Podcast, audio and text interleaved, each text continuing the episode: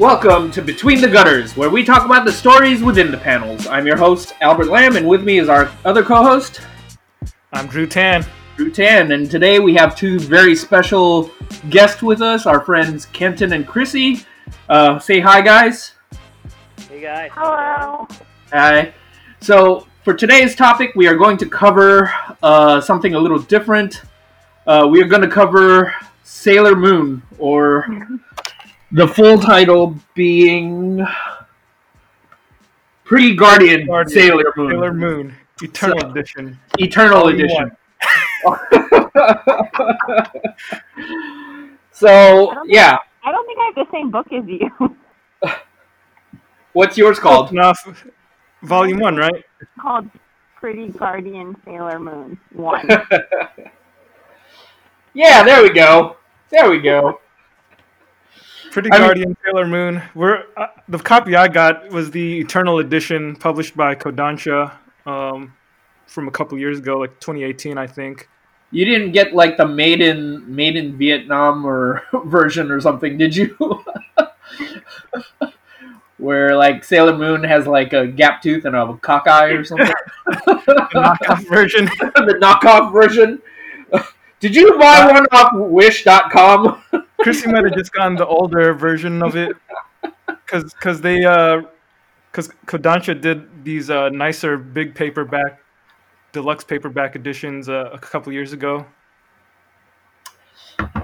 Yep. So we're covering Sailor Moon. Um, so uh, should we go into what our what our experiences with Sailor Moon are? Like for those of you who aren't aware, like Sailor Moon is a is a is a manga that came out of Japan in I want to say around the '90s, and it's a it's a fairly big deal. It's certainly a bigger deal than uh, anything I've ever done.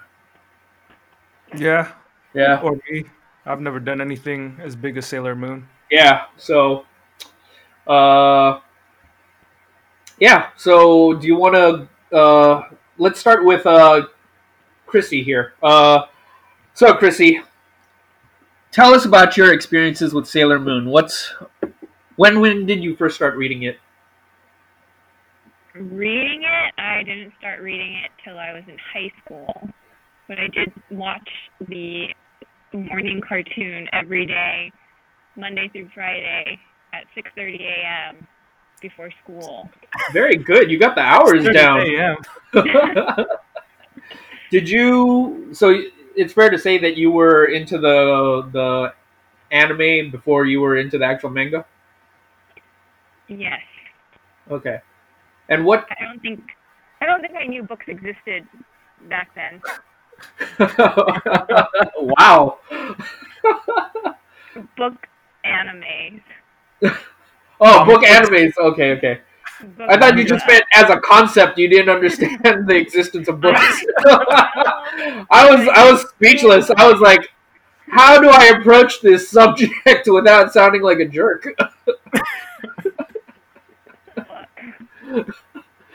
Um so what exactly was it about Sailor Moon that uh, brought your attention or attracted you to it? Um, you know, either the manga or the anime, whichever whichever like do you remember the first time that you ever saw it or that you laid eyes on Sailor Moon like and what your thoughts were? I don't. But I do remember just thinking she was super cool. This, I don't know, middle school girl who fought crime and had all these cool looking girlfriends and a talking cat and a handsome Okay. boyfriend. Well, I thought her whole thing was that she had like a bunch of guys that she liked. Did she? she might have liked a bunch of guys, but she had Tuxedo Mask, who That's was true. That's her true. main squeeze. That's true. Okay. Okay. So, Christy, when when did you discover the manga, or how did you discover it? Um,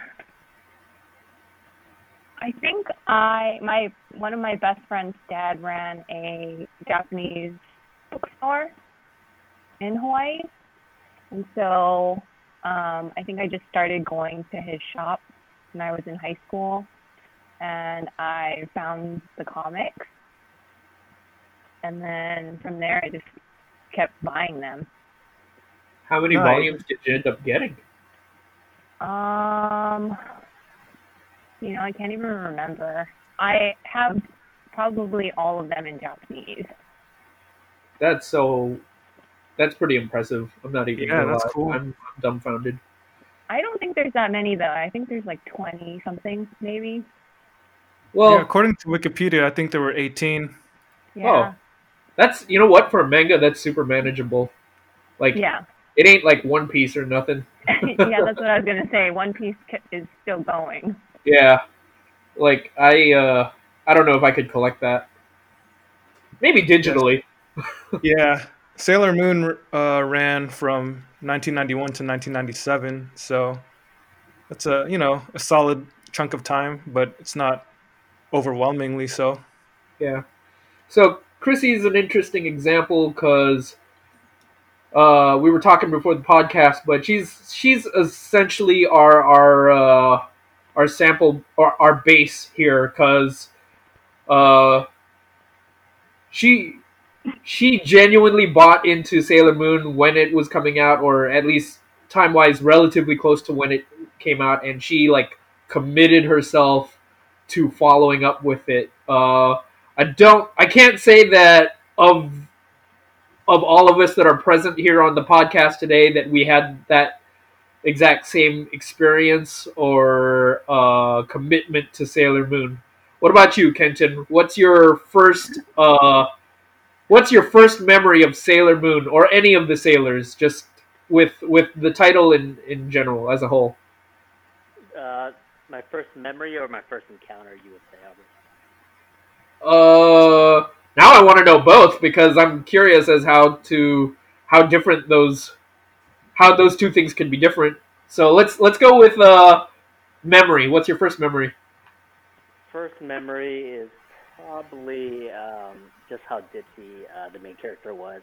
That's how she was portrayed essentially in the the American version of Sailor Moon. I feel, and it was- Mhm. and then what I heard is um, she wasn't as ditzy in the Japanese. Uh, when it's in the Japanese uh, original language or in the uh, the manga, I don't know. You can confirm that, Chrissy. I'm not sure. That's that's just me or something a rumor I heard. But but that's that's kind of the um, the first thing I remember about Sailor Moon. Um, um, the first encounter I had with Sailor Moon was, I think, essentially what a lot of people here in America had as a first encounter, which was um, essentially the cartoon or the anime series that came out on uh, local TV um, around. I remember it around, I think, when I was in eighth grade, so that was, that was a long time ago. Um, but that's got to be what mid '90s, I think. Yeah, out? I think it was like probably 1995, 1996 or so. Yeah, exactly. So 1995, 1996. And I remember when it first came out, and I was just like, "What is this? It's just so odd." You know, just a bunch of girls in sailor suits, and and they're like fighting stuff, kind of like. And then at the same time, um, was very popular at the time was Power Rangers as well. So it's kind of reminded me um, of basically girls in in sailor suits, so just so random, and then they're just fighting fighting monsters and stuff, kind of like Power Rangers on a episode to episode basis.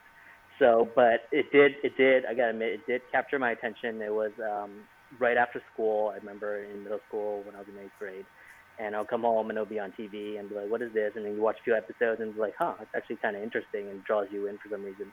Kind of like a mix between high school drama and then also like the Power Ranger aspect where you're fighting like bad guys and trying to figure out what kind of next adventure these guys are gonna go. And then there's also a developing backstory with the whole the whole Sailor Moon, where she came from, why is she a princess of the moon, et cetera, et cetera. So so that's kind of where I got my my um, uh, fix, I guess, or whatever, Sailor Moon, or how I got introduced to Sailor Moon. I see. I see. Yeah. What's it called? You you have a sister, right? I mean, was did she Yeah. was she into it at all? Oh, Or yeah. you have um, several sisters, right? sisters. Yeah, yeah. I have two sisters, brother. We we ended up all kind of getting into it, but it was kind of the thing when you when you have siblings all living in the same house, you tend to watch the same shows, and and talk about the thing. you, especially you know back then, you know, you That's don't have- totally uh, you a you know a generational thing where yeah. you only have one TV and we're all just stuck watching yeah, the. exactly. It has to be a United Nations meeting to decide who what what show to watch.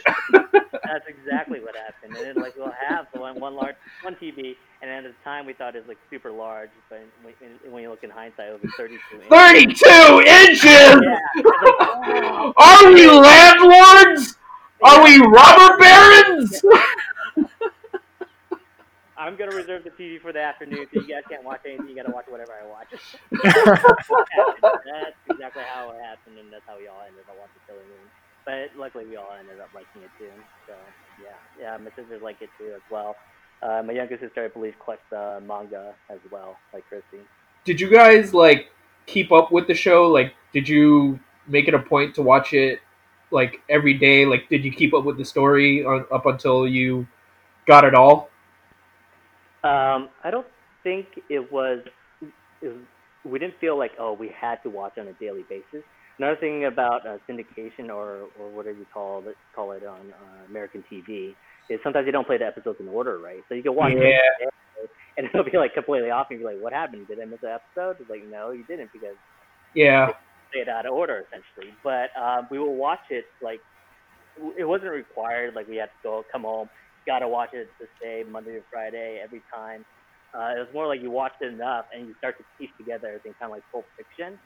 you piece the whole storyline together and be like, oh, I remember that episode, I remember that episode, and that's what happened. So yeah, that's how it happened.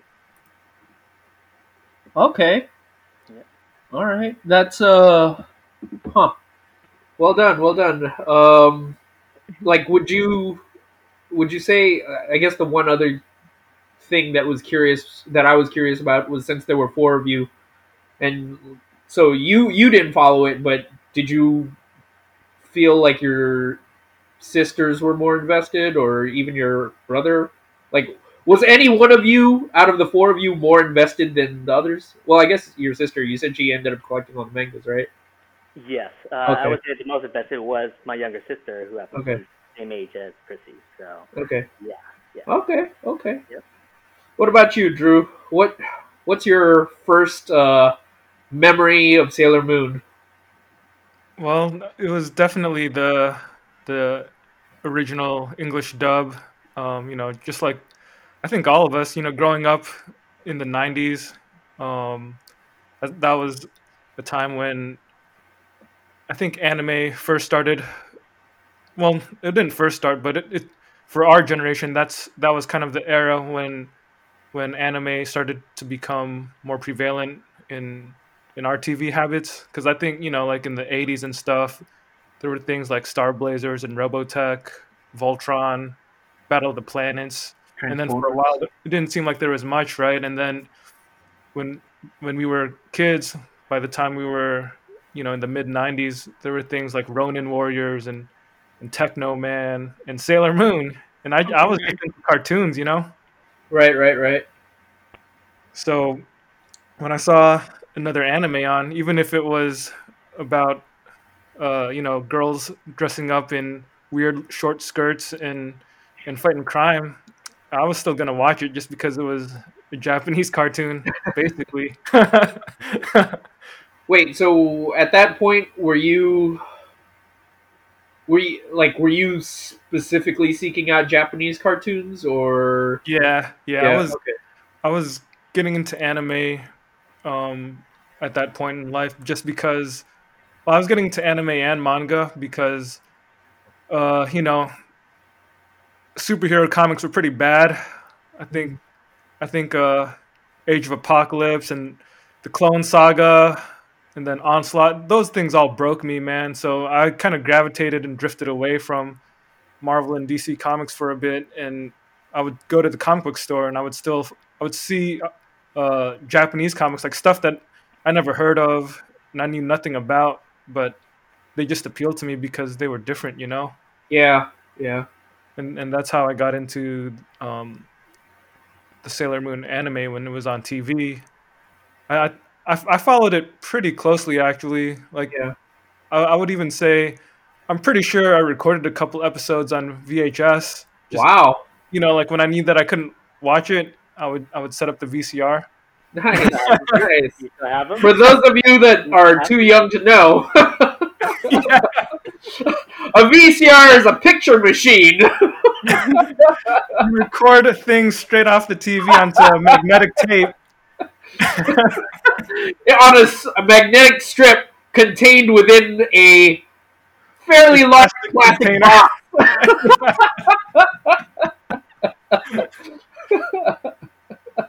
we were savages back then, primitives. Yeah. Uh, So I- that's that's how I started getting into Sailor Moon, and then the, but I think later in the '90s, towards the late '90s, uh, Tokyo Pop uh, started started uh, publishing in in America. Like this, they would bring out, they would translate manga, and I remember one of their first uh, publications was this monthly magazine called Mix or MixxZine. I forget exactly what it was titled, um, but it had two X's, so it was Mix spelled with two X's, and it had a few different manga series in it. And it was a weird combination because it had Sailor Moon and it had Magic Knight Rayearth, which is another magical girl series, and then it had something like it had Parasyte, um, and it had a couple of other uh, like violent and uh, violent manga that didn't really fit the tone of somebody who would you know? Like you got something that's, that's you know aimed at young girls and then you got stuff that's only appropriate for adults because of the gore. So it was a weird twisted adults. yeah. Yeah. But i remember It's buying the one cross section of the universe that shouldn't exist. yeah. I remember buying a few issues of that and that was my first uh, exposure to the sailor moon manga. I never was able to to read a whole ton of it. I just had a couple chapters um, but i i remember uh, the manga being different because the because of the translation. In, in the cartoon or in the original dub they didn't tran they didn't uh, keep all the original japanese names. Like they gave everybody uh, an Americanized name. Like the Sailor Moon wasn't Usagi, she was Serena. And then when I read the manga that Tokyo Pop originally put out, they didn't call her Serena. They translated her name to Bunny. So I, that was something that always stood out to me. Huh. That's that's a nice little tidbit. See, I I can't even say that I have that level of experience with uh, Sailor Moon the manga. Like, it's interesting uh, to have all these variations. Like, yeah, Usagi does mean bunny, right? I mean, uh, yeah, like I'm not a Japanese speaker, but yeah, you know Japanese, dude. You've watched enough anime. yeah, that's how that works.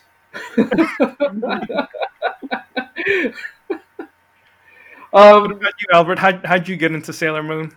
I think very much like you guys. Um, I was, uh, I think, similar to Chrissy. I I wasn't really aware of manga as like a thing, or like, I think I knew that there were like a couple of comics around here or there, but it didn't occur to me that there was this entire like huge whole wide world of mang of, of comics. I just thought it was like a couple of titles, you know it, it didn't occur to me that it was this entire industry Mhm. and um, yeah and as far as i uh, as i was concerned it was just cartoons. So uh, yeah so i think for me when it was on tv was i want to say it was after school around 3.30 or 4.30 or something like that maybe even 2 o'clock. And and I remember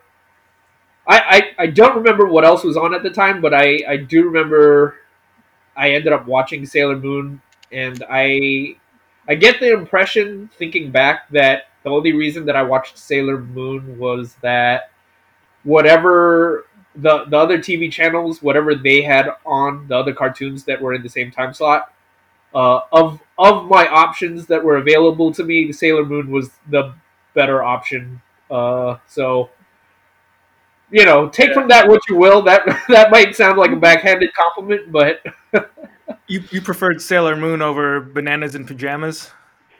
yeah, that, that you know what there there's a good chance that that might be the case. Um, that it would might have been up against bananas and pajamas. Uh, I'd really have to go back and think about it. uh, I will say that I I think I followed it enough. There was there was something about the look of Sailor Moon that was pretty different from other uh, other Japanese anime or manga. Uh, for one thing, uh, there were even people in my school who were into it.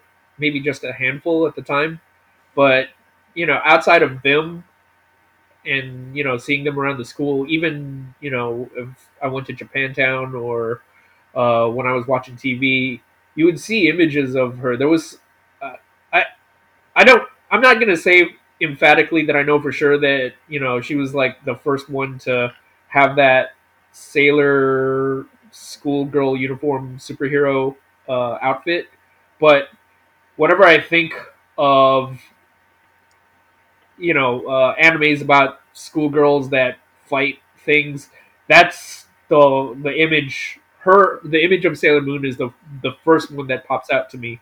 Uh, it it kind of owned that market uh, so there, there was definitely something about the simplicity and like the elegance of the design uh, for all of the sailors, really. Um, Yeah, I have to say, when I first saw Sailor Moon, I, I didn't, I had no idea why they were sailors, and, and then they would have those scenes right when the girls are um, in their civilian identities and they're just normal girls going to school, and, and then all the, all the all the kids were wearing the uniforms, and I think that was the first time I, I was like, wait, is that just what all the kids, all the students in Japan wear? Like I, I never knew that before, you know, like it, it was uh it kind of opened my eyes to a, a different culture. other people exist. Yeah, it, it's like out of all the types of uniforms that they could design, I wonder why they patterned their schoolgirl uniforms after American Navy uniforms.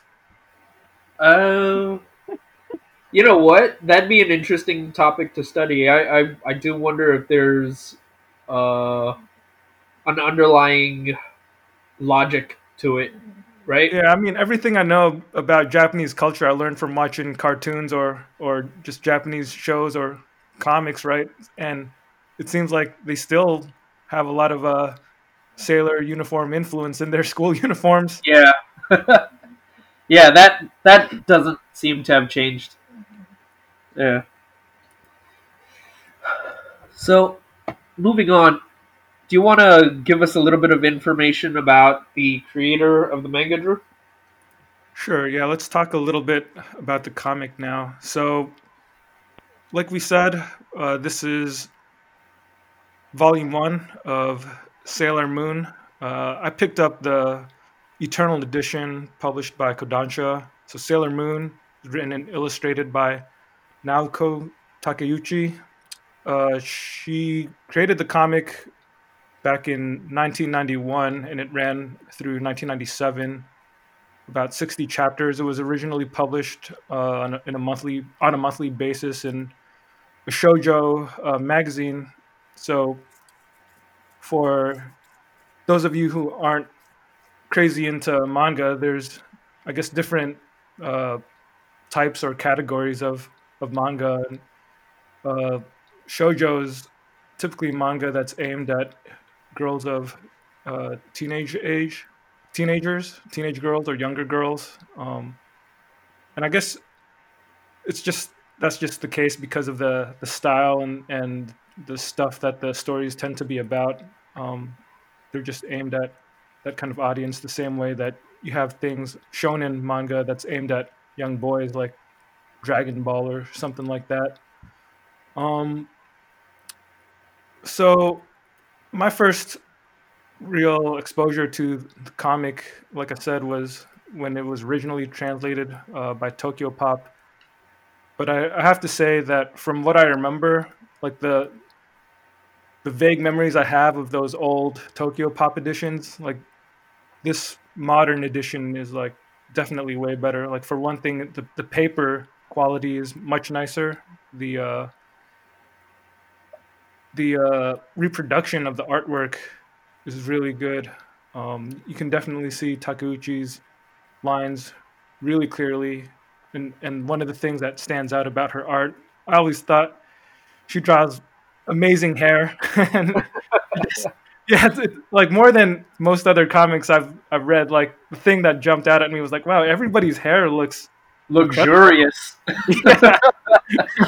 it's a sh- it's a sh- uh, what's it called? Alberto VO5 commercial or something. yeah, or L'Oreal or something. L'Oreal, exactly. There we go. That was the name I was shooting for.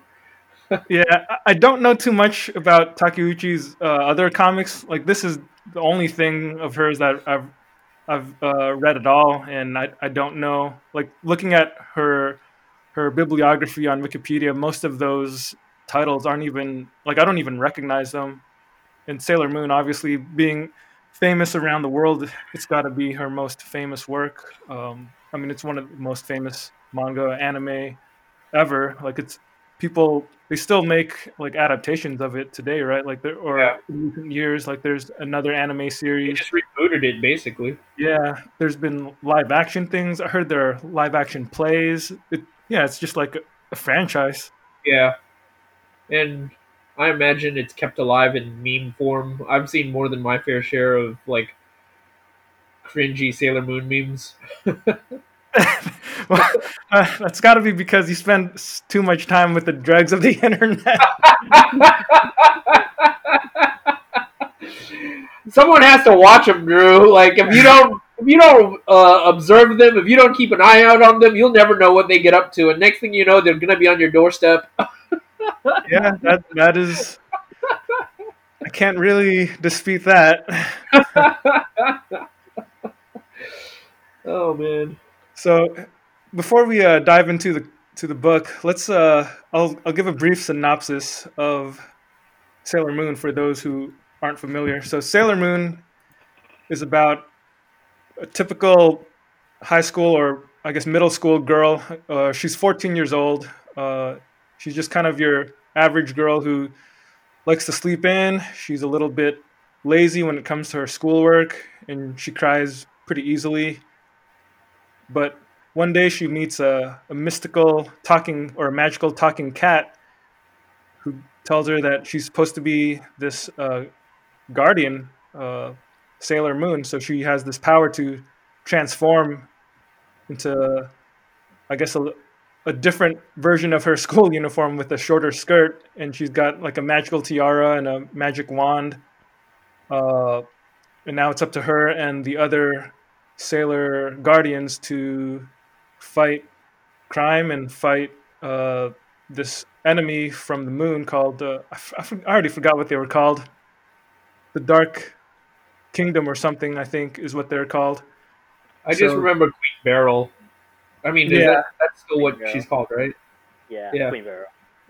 yeah so the dark kingdom for some reason is out to steal energy from from humans and it's up to sailor moon and the other sailors to put an end to that so that's basic basically the the summary of of what the book is about. It's really a superhero book i would say.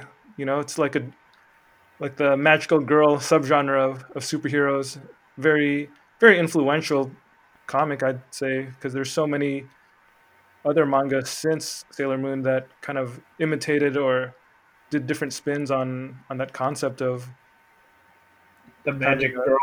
Yeah a team of girls that are Yeah. powered by some kind of uh, magical ability and fight evil.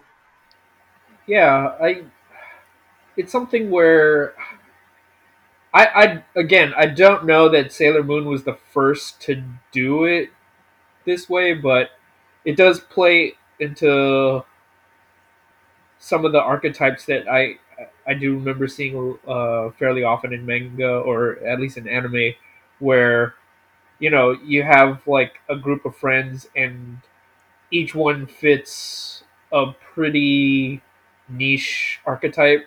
So, you know, there's the smart girl, and then there's the tough girl, and there's the, you know, badass boss. Uh, like I don't, I don't know what the term for that is, but, um, you know, and then yeah, there's the kind of the goofy one, and um, well, so suffice it to say, eventually there are a lot more sailors. I think uh, as as the series uh, continues even beyond the original series, and I'm sure after a while, you know, they just kind of overlap. Mm-hmm. Mm-hmm. All right. So, what what did you guys think of uh, Volume One? Since that's the book that we read for this week's episode, did you guys have any uh, general thoughts? Oh, I'm still reading it. well, where did you read up to so far? Um, what was the most recent chapter or Um, event, milestone, whatever you? where Ray meets Usagi, or Serena, or Bunny, or whatever you call her. Let's go with Usagi. I'm, Yeah, I'm, I'm a I'm kind of a purist. yeah. Oh, okay. So this is uh, so for those of you who uh who are listening, Ray is one of the other sailors. Uh, she's Sailor Mercury. Mars. So, oh, sorry, you're right. She's Sailor Mars. My bad. So she's one of the other sailors. She's Sailor Mars. Well, okay. So, so one of the things about this first uh, volume of this book is it's it's really about the formation of the team. So uh, each chapter of the book is essentially uh, Usagi listening to her cat, her future cat mentor, uh, giving her uh, clues. I know when you say it like that, it's uh, it's Her- her so, name- it's sort of surreal, isn't it? Luna. Luna, Her, right? her name's Luna. You can call her Yeah, Luna. Luna. I prefer to call her her future cat mentor. Her her cat mentor from the future. Like Wait, is she from is she from the future? No, the past, right? Isn't it? Is it? She's from No, the I'm- future. She's Yeah, from the oh, okay. yeah, I, okay, okay. I remember her being from the future. Um, Yes, future cat mentor. You're you're not. I wrong. would I would love to have a future cat mentor. Someone to uh, impart their wisdom on me and give me like guidance so that I don't end up being a 39 year old man talking about Sailor Moon on a podcast. Where did I go wrong, cat mentor? Uh, anyways, The whole reason we're doing this episode is because Chrissy asked us when we were going to talk about Sailor Moon. So Well- we got to do it for the people. yeah, we do it for the fans. We do it for the fans. hmm So yeah, but the essentially the first volume of this is really uh, you know uh, let's get the gang together and it's uh, each each chapter is Usagi uh, looking for one of these mystical legendary protector guardians and uh, they just all you know happen to be other schoolgirls that are either going to school with her or in the same city. Um, yeah, I, I kind of lost my train of thought. I forgot where I was going with that or why I was uh, going there in the first place. Well, We were, yeah, we that, were going to talk about book one, and you were giving a breakdown of mhm. Right, right. one. Oh, so, and you were saying that uh, you read up to the point where uh, where meets Usagi Ray. meets Ray. Yeah. Okay. So did you did it leave? So you having read it now compared to when you read it originally uh, in your teens, do you feel like there's anything that you've noticed? Anything different? Chrissy? Well, my when I read it, it was in Japanese. All my versions are in Japanese. So this is my first time reading it in English, and I feel like she's just really dumb. she's not dumb in Japanese? Is that why? Um, she's dumb in Japanese, but it sounds dumber in English. Okay. do, you, do you think it's because of the, the translation? Mm, I don't know if it's the translation or if maybe uh, whoever wanted to make her seem ditzier as her character. I I don't Or know. do you think that it's just more glaring now that you're older? Maybe maybe that's it. it is something that I'm curious about. Where it's like, is there a way that they could have done done the translation where she could have at least sounded a little more? Uh, I don't want to say mature, but I'll, I'm just gonna go with a little less cringy, a little less dumb, I guess. Uh, what what do you what do you have in mind when you're thinking that that some of the things that she says or does are are dumb or ditzy? Are you? Is this just a general question for Yeah, anybody? a general for, question for all of y'all. Because, cause like for me, I, I thought that the thing that that was really uh, that really stood out to me was whenever she transforms into Sailor Moon, she she always says who she is. You know, like she always says, "I'm Sailor Moon," or "In- "In the name of the moon, I'm, I will punish you. I'm the guardian of love and justice." Uh, Yeah. you know, like it. I, I But that's, I think kind of what she's known for. Yeah, yeah, I, I get that, and like thinking about it, it's like as as a you know as an adult reading that, that's I it just makes me step back and think. I have to remember oh, I'm reading a, a comic that's aimed at kids, you know, and like for, for kids, that's there's nothing wrong with that, you know. It's you, you never know when a, when a kid is just picking something up and and you know they don't necessarily read everything from the beginning, so it's good to remind kids who everybody is and stuff like, even if it's the main character saying her own name over and over. yeah.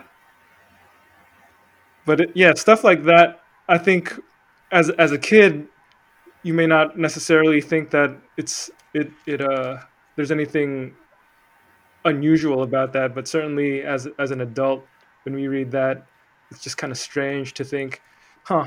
How many people out there say their names uh, and introduce themselves like that to, Yeah. to strangers, essentially strangers that they're about to beat up. Whenever I'm about to mug someone, I tell them who I am. My name's Albert. I'm about to take your wallet. take that, Grandma. um, I was gonna say actually one of the things that, uh, and and it's odd because I feel like it's a signature of anime. So so it might be a lot of things coming together. Like part of it might be that when I read the, the manga, I'm hearing the voices that they put together for the dubs in the 1990s cartoon. And I, I have to admit, even then, they were, I thought, even as a kid watching it, I thought they were pretty bad dubs. yeah, they made they made uh, the future cat mentor sound like an old lady. Yeah, she was like Angela Lansbury or something, you know? oh dear! I don't know who Angela Lansbury is. Murder She Wrote. You don't know Angela Lansbury? Uh-uh. I'm ignorant, man. I spent too much time reading comics and not enough time watching TV or movies. Uh, oh, you peasants! Oh, my! You're making the equalizer go crazy, Albert. I'm just trying to elicit reactions from anything. but yeah, like, and I, I would even go as far as to say, um, even even out of even in a situation where all the dubbing was pretty bad, I would say Usagi slash Serena was especially bad in that cartoon. Like between her and the and the future cat mentor, uh, Luna, like I, I want to say that those two were the worst out of all of them. What do you guys think? Like, do you guys remember the dubbing from the American uh, cartoon? yeah. Yeah, I would agree. I think Serena definitely was one of the worst dubs. She sounded just so ditzy. I guess they, that was Yeah. their aim, right? They wanted a ditzy voice, and they they achieved it. It it was a really ditzy voice. Yeah, And uh, Luna, you're right. I I forgot it was it sounded like Angela Lansbury. Um, Why don't you guys like the voice of Luna? Uh, it just was weird coming from a cat. Like, She sounded like an old lady. Who's Yeah. her mentor? Who is she supposed to be? A young girl? you know what? She's got a point. She, Good Yes, point. That is. she's got a point. I would listen to Angela Lansbury if she told me to do so.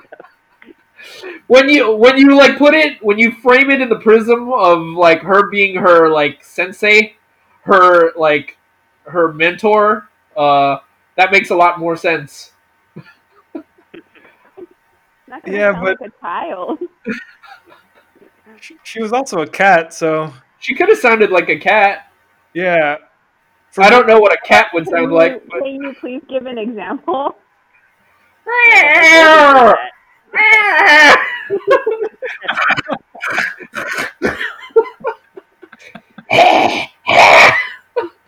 Albert's coughing up a real hairball right now.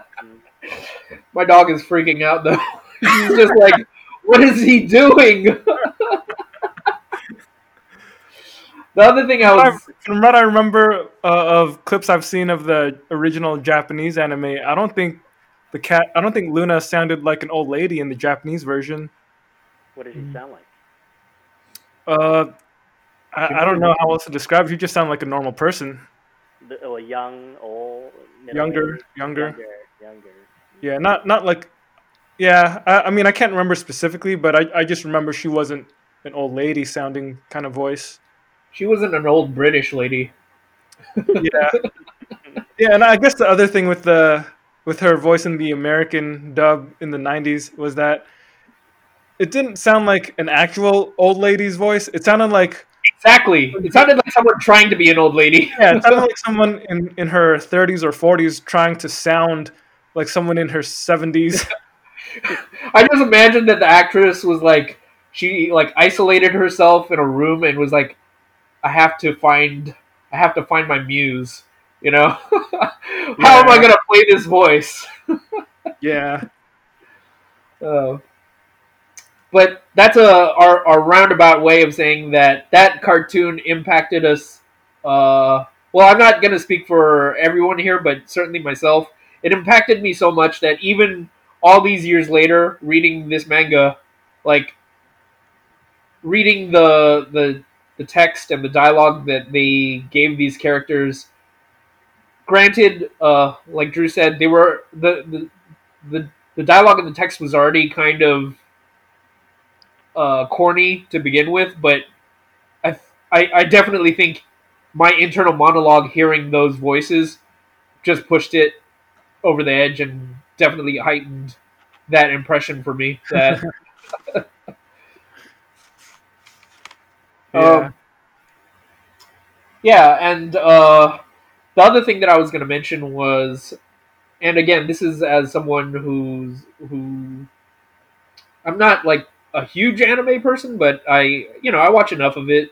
Uh, I'm not unfamiliar with it, and watching enough anime, uh, I would say that there are a lot of uh, behaviors that characters exhibit exhibit you know, where they uh, they over drama, dram, dramatize drama, dramatize for comedic value, you know, uh, which is something that you see a lot in a lot of anime, you know, where like people kind of overact for the sake of comedy, you know, and I don't know, reading reading it in uh, all these years later, I, I I feel like even though I see that uh, those kind of behaviors a lot in a lot of mangas and a lot of uh, animes. It, it doesn't feel particularly subtle in Sailor Moon, you know.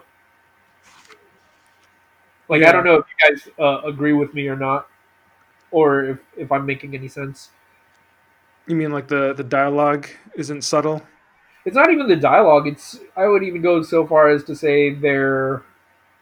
Well, okay, it is their dialogue, but it's also their behaviors. You know, like you know when when Usagi cries about something, it's it's and, and then the art takes a cartoony tone yeah, it's it's over the top even for an anime. It feels like you know it, maybe it for me it just feels like I've aged horribly at that, and this hasn't.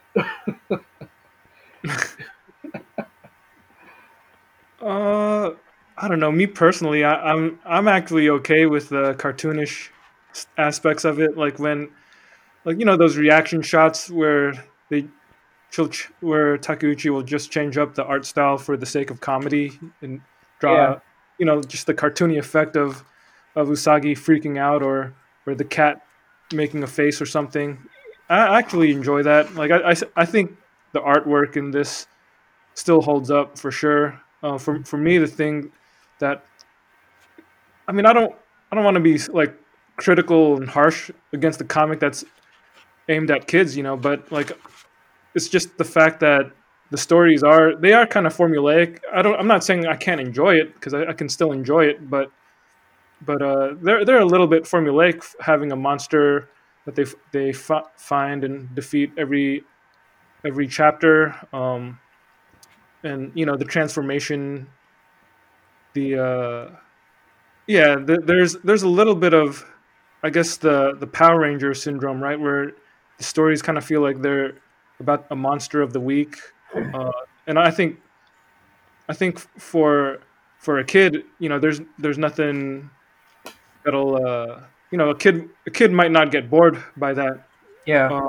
I think for for an older reader, that just might be one of those things where if you don't, if you can't handle that kind of formula, then this might be a, a tougher comic to read. But Yeah.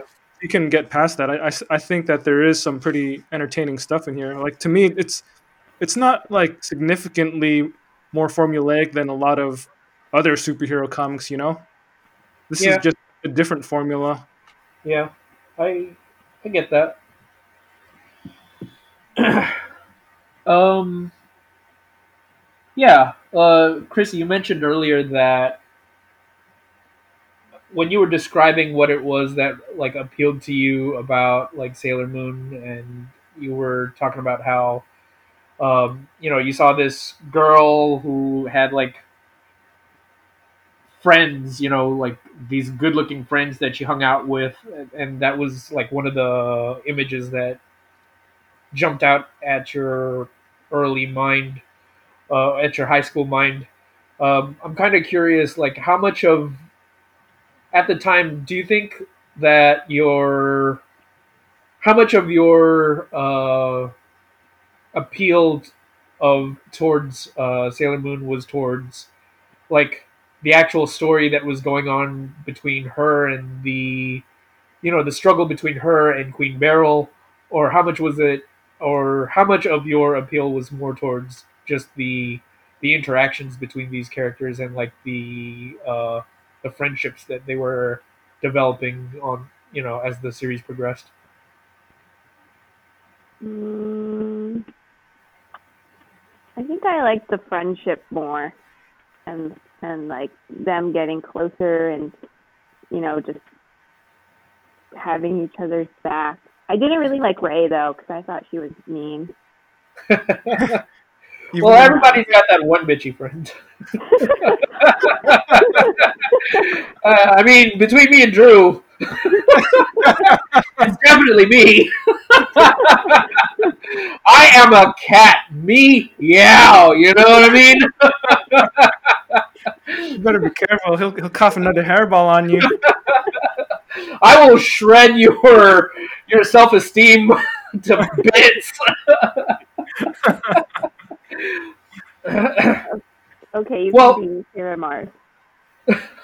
well, the, the other thing that I forgot to mention was there. There's also the third, uh, like, draw of the comic, which it it also seems to me to be like a pretty like I, I have no other way to put it but a romantic comic. Like the romance plays a lot of a big part of the the story as well.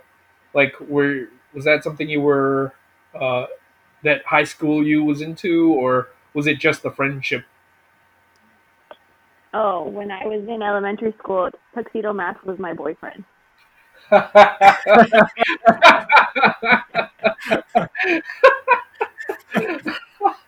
Nice. Well, awesome. Uh, well, you know what? I, I feel like that was a pretty. I I oddly enough, I don't think that's the first time that I've heard that. I feel like That's I feel like- actually, it's not the first time. Yeah, right? Like Yeah, Kenton, Yeah, says it- I had Kenton said the same thing last week. as long as you don't have a body pillow of tuxedo mask, we're okay. Do you? You know, actually, I, I think that the the three those three elements that you pointed out between the the superhero element and the friendships and the romance, I, for me, I'd definitely say that the latter two are more interesting than the superhero elements to me. Even Yeah. even reading it now, like I'm I'm more invested and interested in the lives of the characters than I am in the Dark Kingdom and the bad guys that they encounter. Like actually reading it, I've noticed things that I, I don't really remember from the manga. I mean, from the anime, because from what I do remember of the anime, it seems like these the anime was a pretty uh, straight adaptation of of the comic. Yeah, it feels that way. Totally. Yeah, I got the same impression reading it. Yeah, but the the thing that feels different about the manga is that the the fights are a lot briefer. Whereas I think in the cartoon, it felt like there was always this big build up to the, the point where the girls would transform into the sailor soldiers, and and then you know there would be at least five or ten minutes of of action. It, it almost it was weird because it's like almost like they're trying to make a cartoon that that will you know attract the attention of little boys who want an action show. But when you read the comic, there are some some issues here where it seems like the fight was over in like two or three pages, you know, and like Yeah. the rest of the story was about their investigation or their relationships and just character building kind of stuff.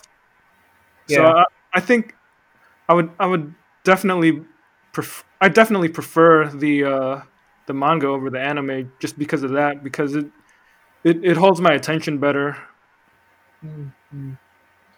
Yeah, it's I, I I noticed that too. It was kind of surprising to me that I I think going into the manga not knowing much of anything. Like I know that the manga was probably or I I knew that the anime wait, which one? Huh? I, I'm I'm trying to figure out. Uh, so one of them was gonna be more condensed than the other. Like I, I think traditionally the I feel like the anime is usually more condensed than the manga. Yeah, yeah. So it was surprising to me that each chapter in this book was basically one episode of the show. You know, Mhm. which Yeah. uh, it kind of yeah that uh, I guess I guess it was jarring a little bit. I mean, it, it didn't like ruin it for me or anything, but it was just like, oh, that's uh, that's interesting, you know? Yeah, yeah. It's it's definitely a case where I think the advantage of the manga is, is that the creator had the luxury of being able to pace the story the way that she wanted to, versus the anime where you know they're trying to make sure they hit all the checkpoints in there to to keep kids' attention, so they'll you know watch the whole thing and catch the commercials and want to buy the toys or whatever and I, I think when you do a, a cartoon, you've always, especially kids' cartoons, right? You always got to have a few minutes of action because that's that's what a lot of uh, kids want to see. Um, so it's it's harder to do something that's just more straight drama or Yeah. melodrama. Yeah, Not saying it can't be done, but I think it's just it could be more challenging and probably for this era too. You know, like the era of, of Sailor Moon, where this was kind of like the the first of its kind. You know, not to say that it was the first magical girl story, because I think there are some precursors, but it was the one that kind of set the tone. Uh, you know, it, it was the one that that set the yeah. No, it that a lot of subsequent bar totally. try to imitate. Yeah. I was uh I was gonna say that there was I, I think I did suffer a little bit reading this uh from from that thing where um when a movie comes out and uh, you know, it's it's the first movie in the franchise for a superhero, and it's basically an origin story. I will say that th- there was a part of it that felt like this was the origin story of the team, and I might have uh, suffered a little bit of uh, that origin story fatigue in the sense that I'm kind of curious to see if the the later volumes that follow this volume up uh, would capture my attention better, if only because they, you know, I, I don't have to learn about the team getting together and I can just kind of jump into uh, what happens. Yeah, you don't have the patience for uh, for the origin story. You just want to get straight into into their lives. Yeah, I mean, I, I, yeah, I, I do wonder if uh, my my uh, concussion-addled brain is incapable of that level of patience.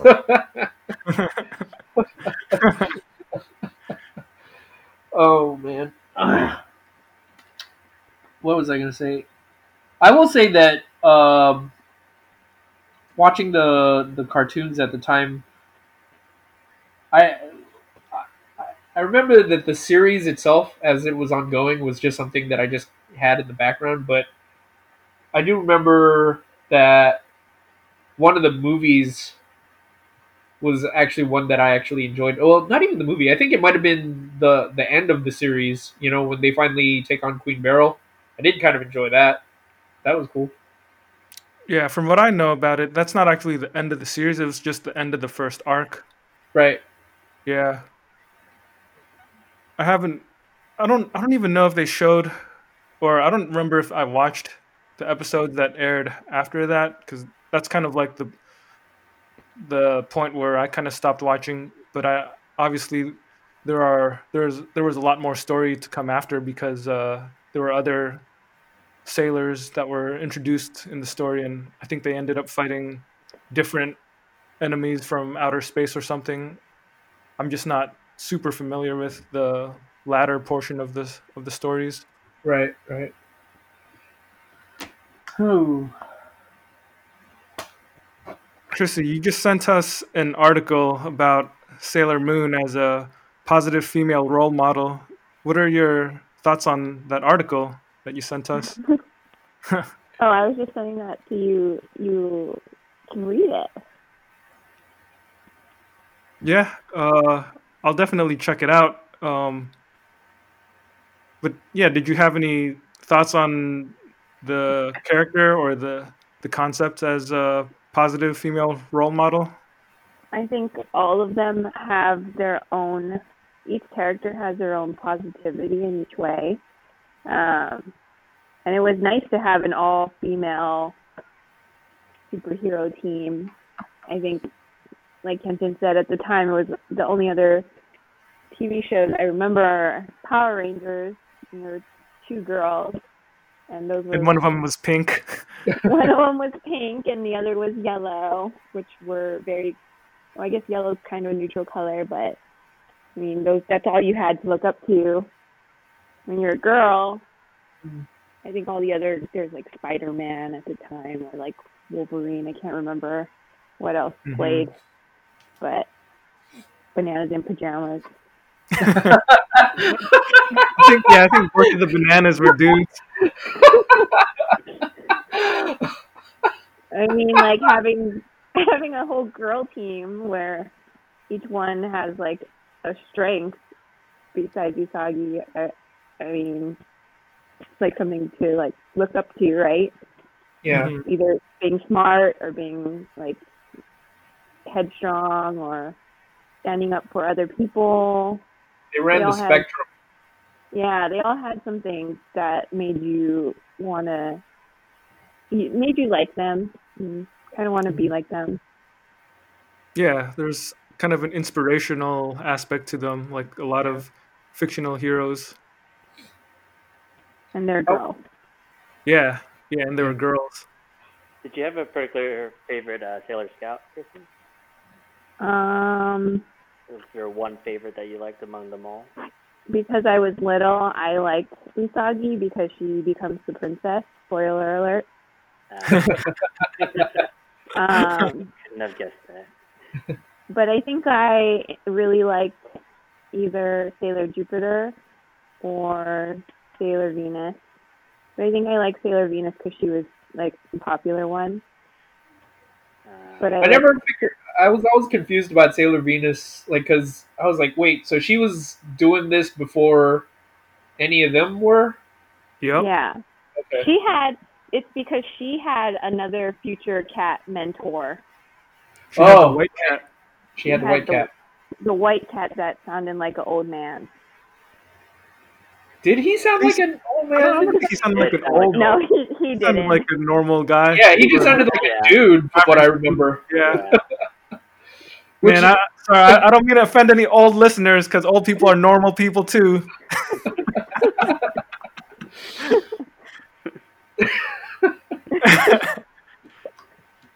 no, but yeah, I totally appreciate that element of Sailor Moon because because I think if I ever had any kids, if I had a like if I had boys or girls, you know, this would be a fun comic to give to a kid, just because it it is pretty wholesome. Like there's nothing, at least up to I don't know if it, it gets any more uh, mature or anything in the later volumes, but in, in at least in this first volume, you know, this is a great comic to give to a, to a kid just because it, it is about all these uh, you know positive social elements of friendship and uh, learning how to trust each other and doing what's right, things like that. Like that's all; those are all you know the admirable qualities, you know. And I've I've heard some people say that Sailor Moon herself is a bad role model just because she's, uh, you know, kind of cowardly and like she's the one that always screws up, and it's always up to her friends to to save her. I don't know. What, what did you What do you guys think about that?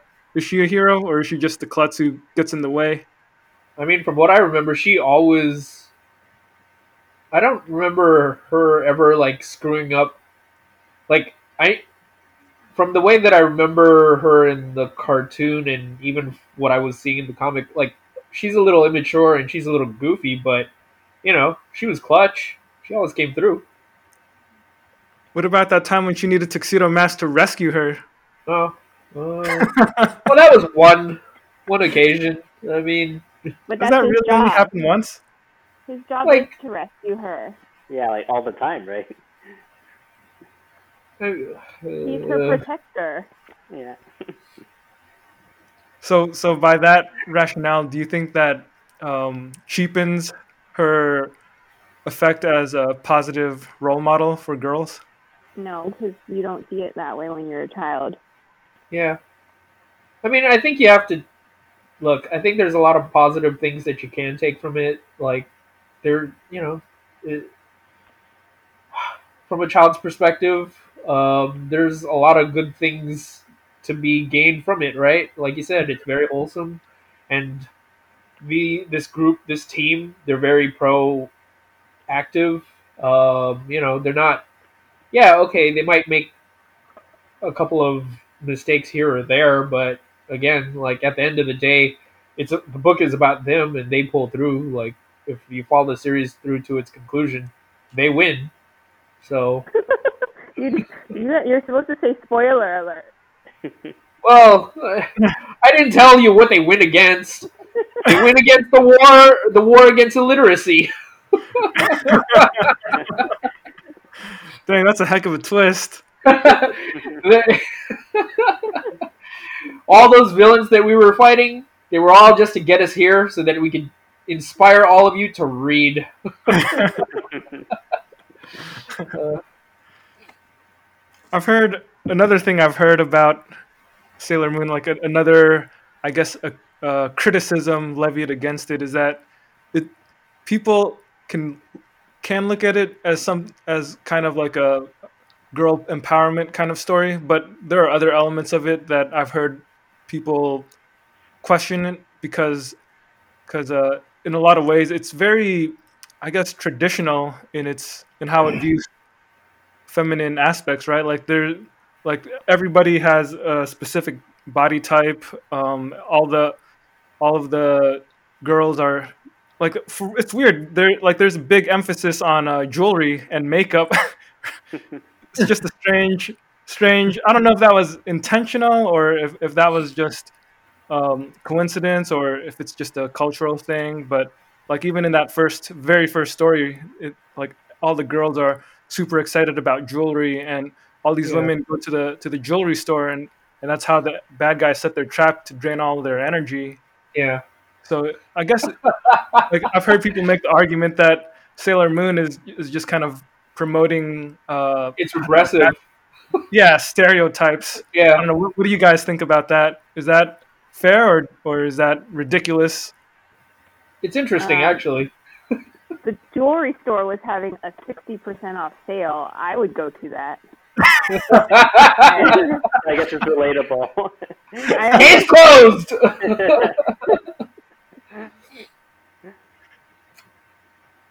um, Yeah. Yeah. no, I, I, I don't know. I, I, I don't think I'm one of those people that looks at works that were made in the past with. I don't look at them with a modern lens in, in the sense that I eye it critically, uh, based on what my modern sensibilities are. Um, I think some of the thing uh, you you asked earlier whether those choices to uh, base a lot of the uh, characters flourishes around things that would be traditionally uh, feminine or girly, whether that was an intentional choice, and I I do think it was I, like Mm-hmm. I, I don't know what uh, Naoko's uh, editorial edicts were. Um, you know, I, I I presume she was the writer, and I presume that she had a lot of input on you know what their uh, how their powers worked, or what the sources of their powers were, or Mhm. like you know the way that the powers exhibited themselves. So that being said, you know, I, I'm sure that there were a lot of things that she liked. I'm, if you know, if it turns out that she was a fan of makeup and jewelry and you know pretty clothes, and she wanted to turn that into, uh, she if she indeed wanted to make a story about superheroes that uh, used those things, I, I I don't think one i mean it's her choice it's her she's the person writing the story so um yeah it just feels ridiculous to me to you know criticize that Mm-hmm. for like one to criticize her for writing that way if that's what she wants to write you know? It's Yeah. it'd be pretty presumptuous of me to to go around saying like i'm a you know i'm a male feminist and i think that you as a woman i think you're being regressive you know? Like i i just think it's it's pretty pompous. Like uh, like it's just Well, I think it'd be a little more easier to swallow something like that if you said it all in your 1920s Chicago gangsters voice. You're gonna take me alive, see? I'm the sailor from the moon, see? Yeah!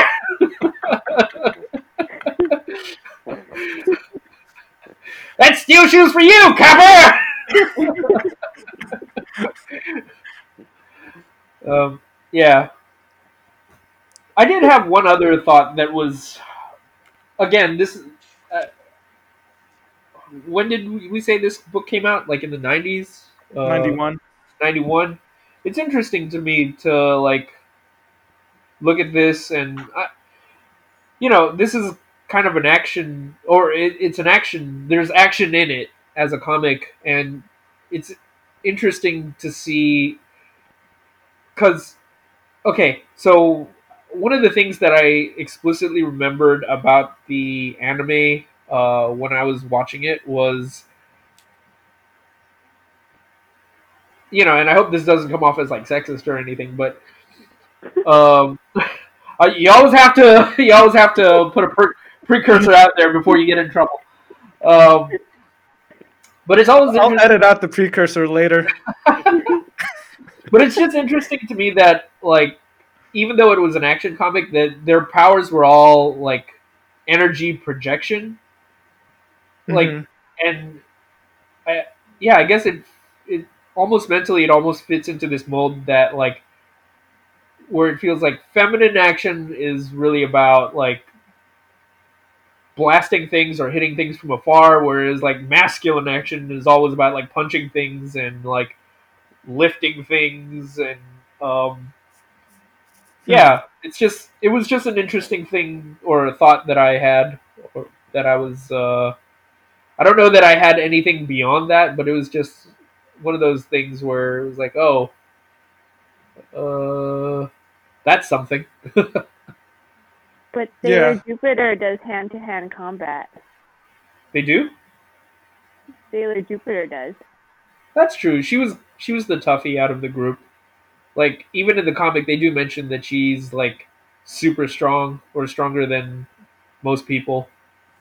So, but even her power was like she had that rolling thunderball thing, right? Yeah. Yeah. She's So the taller one, right? I think she was like the fighter in the group or something. yeah, Mhm. Yeah. basically. And I guess it makes sense that her planet, Jupiter, is the largest planet, I guess.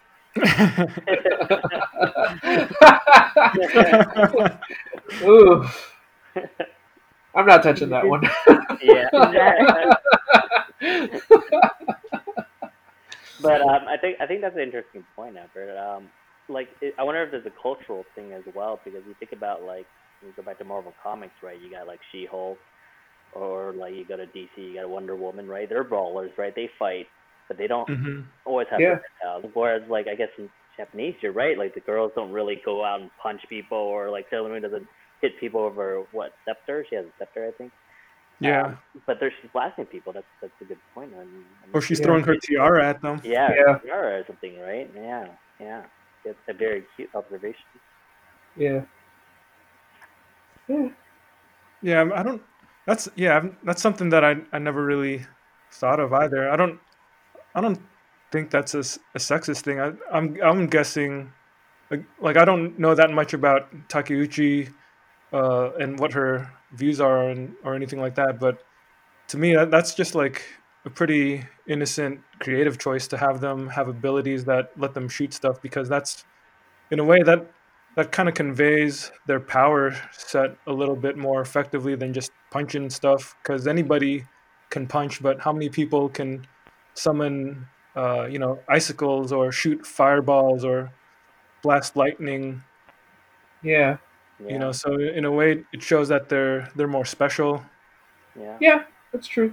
Like, you gotta find a way to define each of the sailors uh, from each other, right? So, Mhm. yeah. yeah. So, do you guys have any other thoughts on Sailor Moon? Uh, any other observations, keen insights? I don't know about keen insight, but just I guess the particular question for me is, I think like you guys said, the manga came out in '91, so the the one you guys are reading. hmm Um, and then you know the the anime series here came out in uh, '95 or around that time. Um, but they're they've been going back to do remakes and stuff, and I guess towards the younger audience for this podcast or just people in general, like what is it about Sailor Moon that kind of that they could keep rehashing and bringing it back, and it's it's just still relatable? How is it not just you know? Sometimes you know kids can't relate to stuff in the 80s or 90s, right? It seems outdated, outdated to them. But hmm bringing back Sailor Moon to today, how how's that story like just relatable to any generation? Essentially, what do you guys think about that? that's a Actually- good question That is a good question. Yeah, Well, to to the to what you said earlier about how like how you were saying that people can't relate to stuff from the 80s or 90s. If anything, I would say that nostalgia has made it so that 80s and 90s stuff are constantly coming back. So if anything, like Sailor Moon is a product of that era, like being such a prominent product of that era makes it ripe for something like a reboot. Like I don't know what about like if I had to answer what about Sailor Moon itself that makes it stick out so that people would want to uh, revitalize it.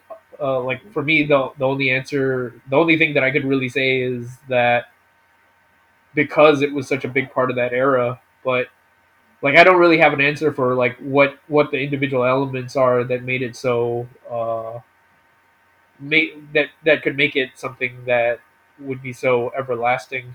Maybe Drew or Chrissy, uh, you guys would have uh, a more thought out answer than I would. What do you think, Chrissy? Sorry, I I zoned out. What are we talking about?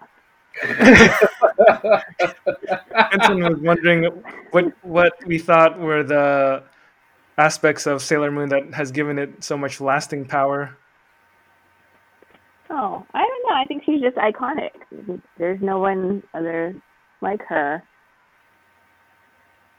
There's I don't. I think Japanese culture has not changed very much besides technology. Um, I Well, know. I, I did want to ask this though, like, uh, so we mentioned earlier that the uh, anime was rebooted fairly recently, right? Just a couple of years ago, I think. Yeah. Uh, Yes. Was there a reboot of the manga as well, or are they just, or like, have there been new manga series based on Sailor No. Moon in recent years? No, there haven't. They've just been they've just re-released them in these new editions. That's all. Okay. Like, is there? Do any of you know whether um, Sailor Moon, in terms of her popularity, is still popular, or whether the reboot of the anime, like, you know, whether they basically uh, revitalized her popularity with the reboot, or whether you know people had a lot of interest in the reboot? Like, how did it do? I guess is what I'm, I'm saying. I don't know how well the reboot has done. Uh-huh. Uh, the fact that it's gotten several seasons, and I think they're doing a movie that's supposed to come out next year. It seems Oh. like it sounds like it's doing well enough. You know, pretty Yeah. doing pretty well. Uh, according to Wikipedia, I don't know. Again, like I don't know. There's no source cited for this, so I don't know how accurate it is. But according to Wikipedia, uh, throughout the course of all these years, it says that the franchise has generated 13 billion dollars in worldwide merchandise sales. Wow. Yeah. So Wow. you know that that's a whole ton of money there if that's accurate. Um, and it's yeah, like something that's that popular around the world. It, it's hard to see that just fading away after you know 20, 25 years or however long it's been, Yeah. 80 yeah. years. Uh, you just expect it to to keep on surviving somehow. Yeah. Yeah, it's. Uh, what were you about to say? No, I was I was agreeing with you. Oh yeah. I will. Yeah, I mean, I will say that there's a part of me that wonders whether Sailor Moon has has reached that point where she's only recognizable as a, a product as opposed to as the story. yeah. Uh, kind of like Mickey Mouse, where you know people don't even really watch Mickey Mouse cartoons anymore, but they just recognize the character because he's on backpacks or keychains or what have you. Yeah, Um, yeah, that could be part of it. I mean, Sailor Moon has a very distinctive silhouette because of her hairstyle, right? Yeah. So, yeah. like, just the design is very memorable, very, yeah, like Chrissy said, iconic. uh, Just an iconic character, and the, yeah, I think besides the iconic aspect of her character and her design, I would also say, you know, the story still is something that can resonate across generations. So, you know, for for kids who grew up in the '90s, it, it it's something that resonated with a lot of kids who grew up with it, and I think if kids in the 2020s started reading it or or even watching the show, I'm sure plenty of kids would still find something that would resonate with them and, and capture their attention too. yeah. yeah. I'd rather they be reading a Sailor Moon comic than watching a Jake Paul YouTube video. Yeah, exactly. exactly. Unless that video is of him getting punched in the head by Floyd Mayweather Jr. Yeah.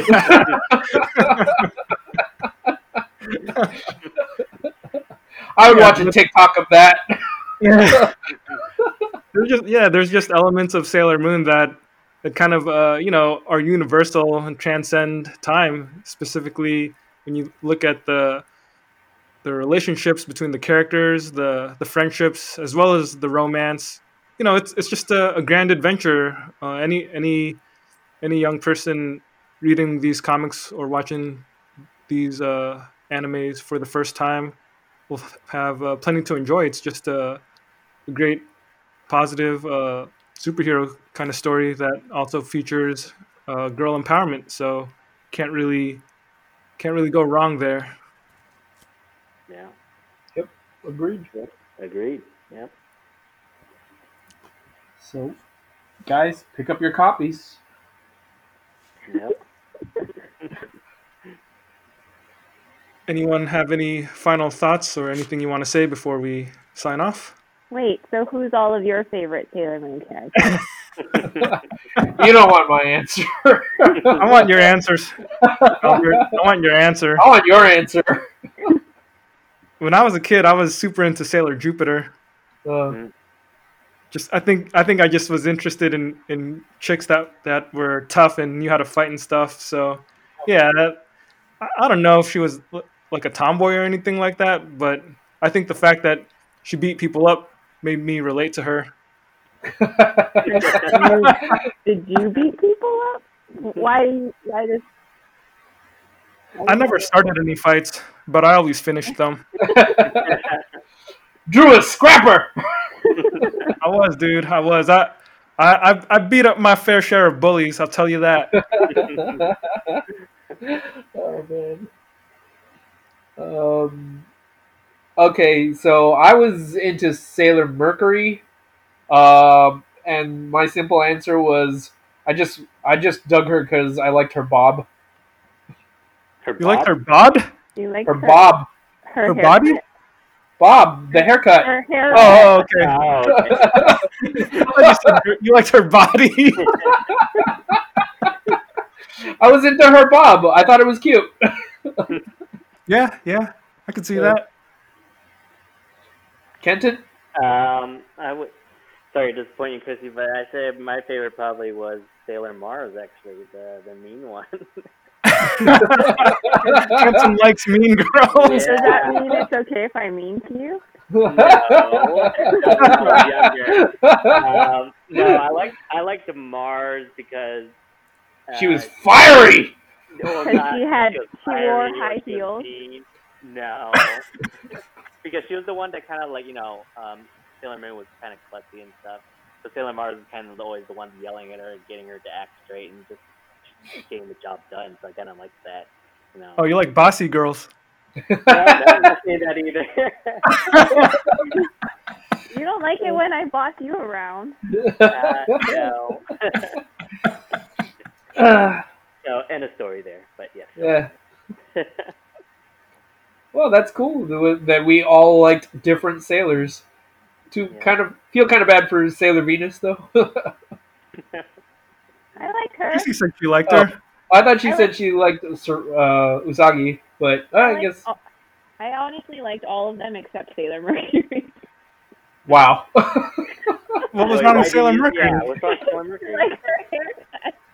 You didn't like her? Get him out there. well, yeah. I mean, I still chick dig chicks with short hair, so it's it's not something that ever went away.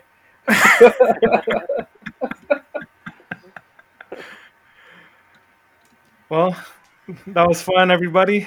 Chrissy, Kenton, thanks for joining us. Yep, thanks Yeah, thanks us. for your time. Thanks, Yeah, thanks. thanks for the Yeah. input.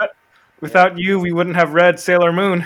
Yeah. So Well, this you episode is dedicated to you guys. You have 17 more comics to go. Hey, I'm not gonna lie. I actually uh, looked it up, looked it up at the library, and I uh, put a hold on the next couple of volumes so I can continue reading. Wow. Nice. Nice. I'm proud of you. Thanks. At least I made one person proud in my life. You didn't make Albert proud? and Albert is and Chrissy and Aww. Are you are you gonna get the next volume? Well, since Drew is doing it, I'm gonna have to. You don't have to do everything I do. We're not like that. well. Uh, uh. oh man. Thanks for listening, everybody. This is Between the Gutters signing off. Peace out. Bye guys.